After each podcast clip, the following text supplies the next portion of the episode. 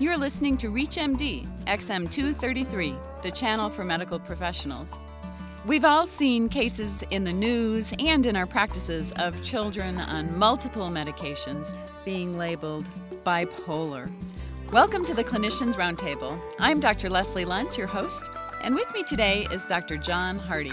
Dr. Hardy is a board certified child, adolescent, and forensic psychiatrist who is the medical director of the Colorado Boys Ranch. Welcome. Hi, Leslie. John, you know, uh, this whole concept about bipolar disorder in adults and especially children is troubling to many, especially when you look at some of the diagnostic criteria for bipolar disorder, like mood swings. Enlighten us on, on how we can appropriately diagnose bipolar disorder in children and adolescents. I think that's probably the, the mainstay of, of most of child and adolescent psychiatrists training is to try and sort this dynamic diagnosis out. It's an ongoing process. I don't think we've figured it all out. The real controversy does not occur primarily with the adolescents because generally a teenager, someone who's hit puberty, will have the same basic types of symptoms that otherwise completely uh, adult patient would have in presenting with symptoms of mood swings, hypomania, etc.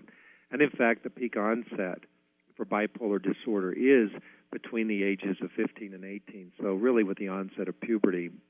And it seems to have an equal distribution in general, as you know, between males and females, but there is a great preponderance of females who present with their first episode of bipolar illness, much greater than males. So that, that gender balance doesn't come until over the entire life cycle when you look at it. Now, that said, the complication, as you well know, is that people with bipolar illness are not as infrequent as we thought, maybe up to 3 to 5 percent of the general population. Um, it can really range in severity from an illness that is fairly easily managed to one that, as you know, can be completely disabling. And people present with depression two or three times before they ever have symptoms that allow you to make any kind of informed decision that this really is a bipolar illness. You may suspect it because there's family history and those sorts of things. But uh, that's the only nuance I would tell you about the teenager presenting is maybe a more severe depression, a strong family history of bipolar illness, and maybe unusual reaction or failure to respond to typical mood elevators and therapy may give you a clue or at least make you think perhaps that's the type of condition you're having. The real controversy comes when we talk about the pre adolescent child. And when I entered into my fellowship training in the early 90s, the question was, quote, is it really bad ADHD or is it bipolar disorder? And I think over the last 17 years or so, the psychiatrists, as they begin thinking about the problem, have agreed that it's that's not the question. It's almost always yes, we know there's ADHD. The question is, is it also a bipolar mood disorder? And really, the researchers that have, I think, done the most to shed good light on it is the work of Barbara Geller and colleagues at Washington University, where they have identified uh, youngsters, average age of onset was probably around six to seven years of age. Uh, I've done careful diagnostic interview schedules with them and verified that they have problems with elevated or grandiose mood, that they really are very different than other hyperactive children, that they often have psychotic symptoms, and uh, they can be identified fairly reliably through clinical interview. And so it isn't usually an overdiagnosis. These are youngsters with severe impairments. And sadly, these are youngsters that remain ill sometimes for months at a time and, and uh, often do not become stable in terms of diagnostic criteria. So Dr. Geller has followed these children for years now and has documented they have very persisting and severe mood disorders and have uh, really severe impairments as well. Now, what to do about them is another issue, and uh, oftentimes children, the pharmacology that we would use in adults uh, are, is not as successful in youngsters and there's several reasons just because of metabolic issues and developmental issues that come up. One example I found clinically is lithium is a, one of the few medicines that have been shown to be effective in placebo-controlled studies in bipolar illness in kids. However, it's hard to use because often to get the dose to a therapeutic level for them is at a dose that they can't tolerate either because of toxicity or dehydration. And so these are some of the problems that we've really struggled with is trying to find when we know we've got a severe psychotic mood disorder, what can we do? And uh, you'll find a whole variety of pharmacologic and other types of approaches being used. And I don't think that we know now what is the best treatment. You mentioned psychotic symptoms in children as young as six. What does that look like? Well, it can present with anxiety primarily. Uh, it might present, as I mentioned earlier, as a refusal to leave for school. Um, but it can be certainly flagrant hallucinations, persecutory, and other things. Sadly, uh, I've treated children who around six to eight began hearing voices, sometimes commanding them to hurt themselves, stab themselves with knives, things like that. So, the same kinds of symptoms you can see in uh, an adult with, let's say, paranoid schizophrenia, you can see very similar types of abnormal psychotic symptoms as well. They're obviously abnormal and dramatic. The thing to keep in mind, though, is you, you need to be sensitive to when a youngster is having imagination children can describe imaginary friends. They can say they hear their friends. Sometimes uh, teenagers, when they're angry, can say they hear a voice telling them to punch somebody that's made them angry.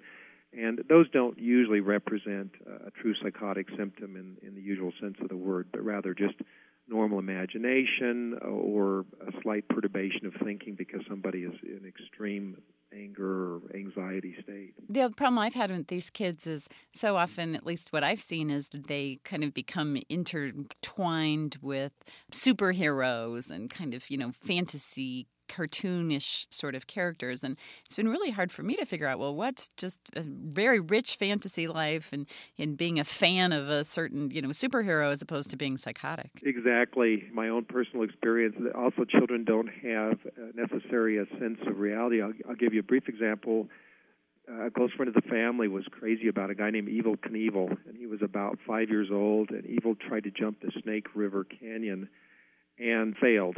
And Lorenzo was just distraught about it. The next day, however, I found him watching TV.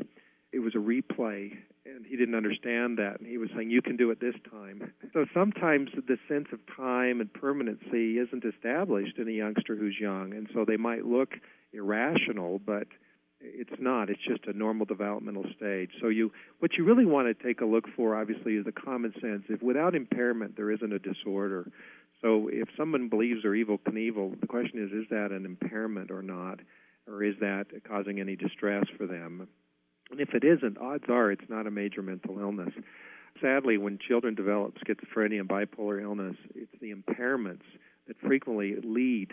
That is, we know the youngsters are doing horribly in terms of being able to uh, tolerate separation, go to school, handle frustrations, learn things. The question is why? And that often uh, becomes apparent only over time and uh, persistence. If you've just joined us, you're listening to ReachMD XM233, the channel for medical professionals. I'm Dr. Leslie Lundt, your host, and with me today is Colorado psychiatrist Dr. John Hardy. We are discussing serious mental illness in children. Now, Dr. Hardy, you mentioned a bit about schizophrenia, but can you tell us more about childhood onset schizophrenia? Yes, certainly. It is not common that you'll see a youngster before puberty develop symptoms of schizophrenia, but it clearly can happen. And the National Institute of Mental Health has had a ongoing study of these youngsters. We know that they suffer cortical and other uh, brain loss. They've had Dr. Thompson and others have done twin studies looking at normal and abnormal and it may be, like I mentioned earlier, precocious onset schizophrenia may have a, a much more severe outcome than even the adult types. Certainly, uh, we know that these youngsters require and benefit from treatments, including medicines as difficult to take as clozapine, and uh, can be greatly improved as a result. So, this is a condition that does occur sometimes in early childhood and sometimes can be uh, overwhelmingly debilitating. One point, it was sometimes described as a disintegrative disorder of childhood, but I think at this point, uh, many individuals view it as the same. But maybe a more severe form of those family of illnesses we call schizophrenia. Now, do these children ever recover completely? They probably don't recover completely. Um, they probably improve the outcomes suggest that they're going to have persisting mental illness and they'll need uh, continuing care. I don't know how many individuals present in childhood with clear symptoms of schizophrenia that persist that actually end up functional as adults. That said, teenagers can present with psychotic symptoms, and when you follow them up, can look entirely normal. So the, the age of onset, uh, quasi psychotic symptoms during a mood affective episode in a teenager having worked at the state hospital level, I've seen youngsters who are severely, severely ill, presumably with a bipolar illness, and yet uh, can do remarkably well when you follow them up over the course of several years. And let me just say that children with schizophrenia can still grow and develop and be remarkably improved through treatment, but it would be hard for me to say what percentage could actually be independently mentally well as adults. So, we're talking often cases about lifelong treatment. How does that inform your decision about medications? I think it does. There have been some prodromal studies, let's say in schizophrenia.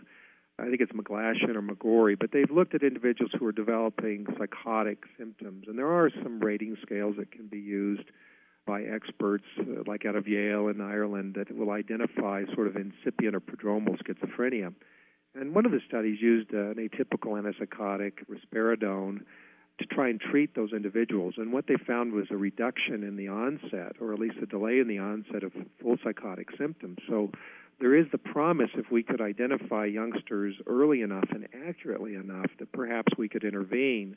There's also quite a bit of interest right now that psychotropic medications not only treat symptoms, but they may prevent progression of, let's say, brain changes that may worsen prognosis, not just for things like schizophrenia, where the atypicals have, I think, a very provocative history of perhaps being neuroprotective, but also in treatments of depressions, where now we're starting to hear a lot more about brain derived neurotrophic growth factor. And so we're kind of caught between being optimistic about our medications and wanting to change outcome in precocious illness, and at the same time exercise caution in not exposing uh, young people to medications before we have adequate safety information.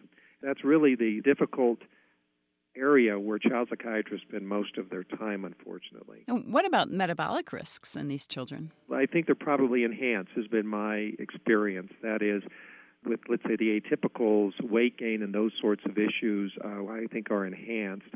I recently presented a, a poster with Dr. Terry Belnier looking at over 500 boys at the Colorado Boys Ranch, just their metabolic state, and uh, found a very high incidence of obesity. And our, our data would suggest that issues around weight, lipids, and those sorts of things are even more important in the younger children and even in most adults. I want to thank our guest today, Dr. John Hardy. We have been discussing treating serious childhood psychiatric problems.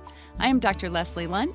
You've been listening to the Clinicians Roundtable on ReachMD XM233, the channel for medical professionals. For comments and questions, please send your emails to xm at reachmd.com. Thank you for listening.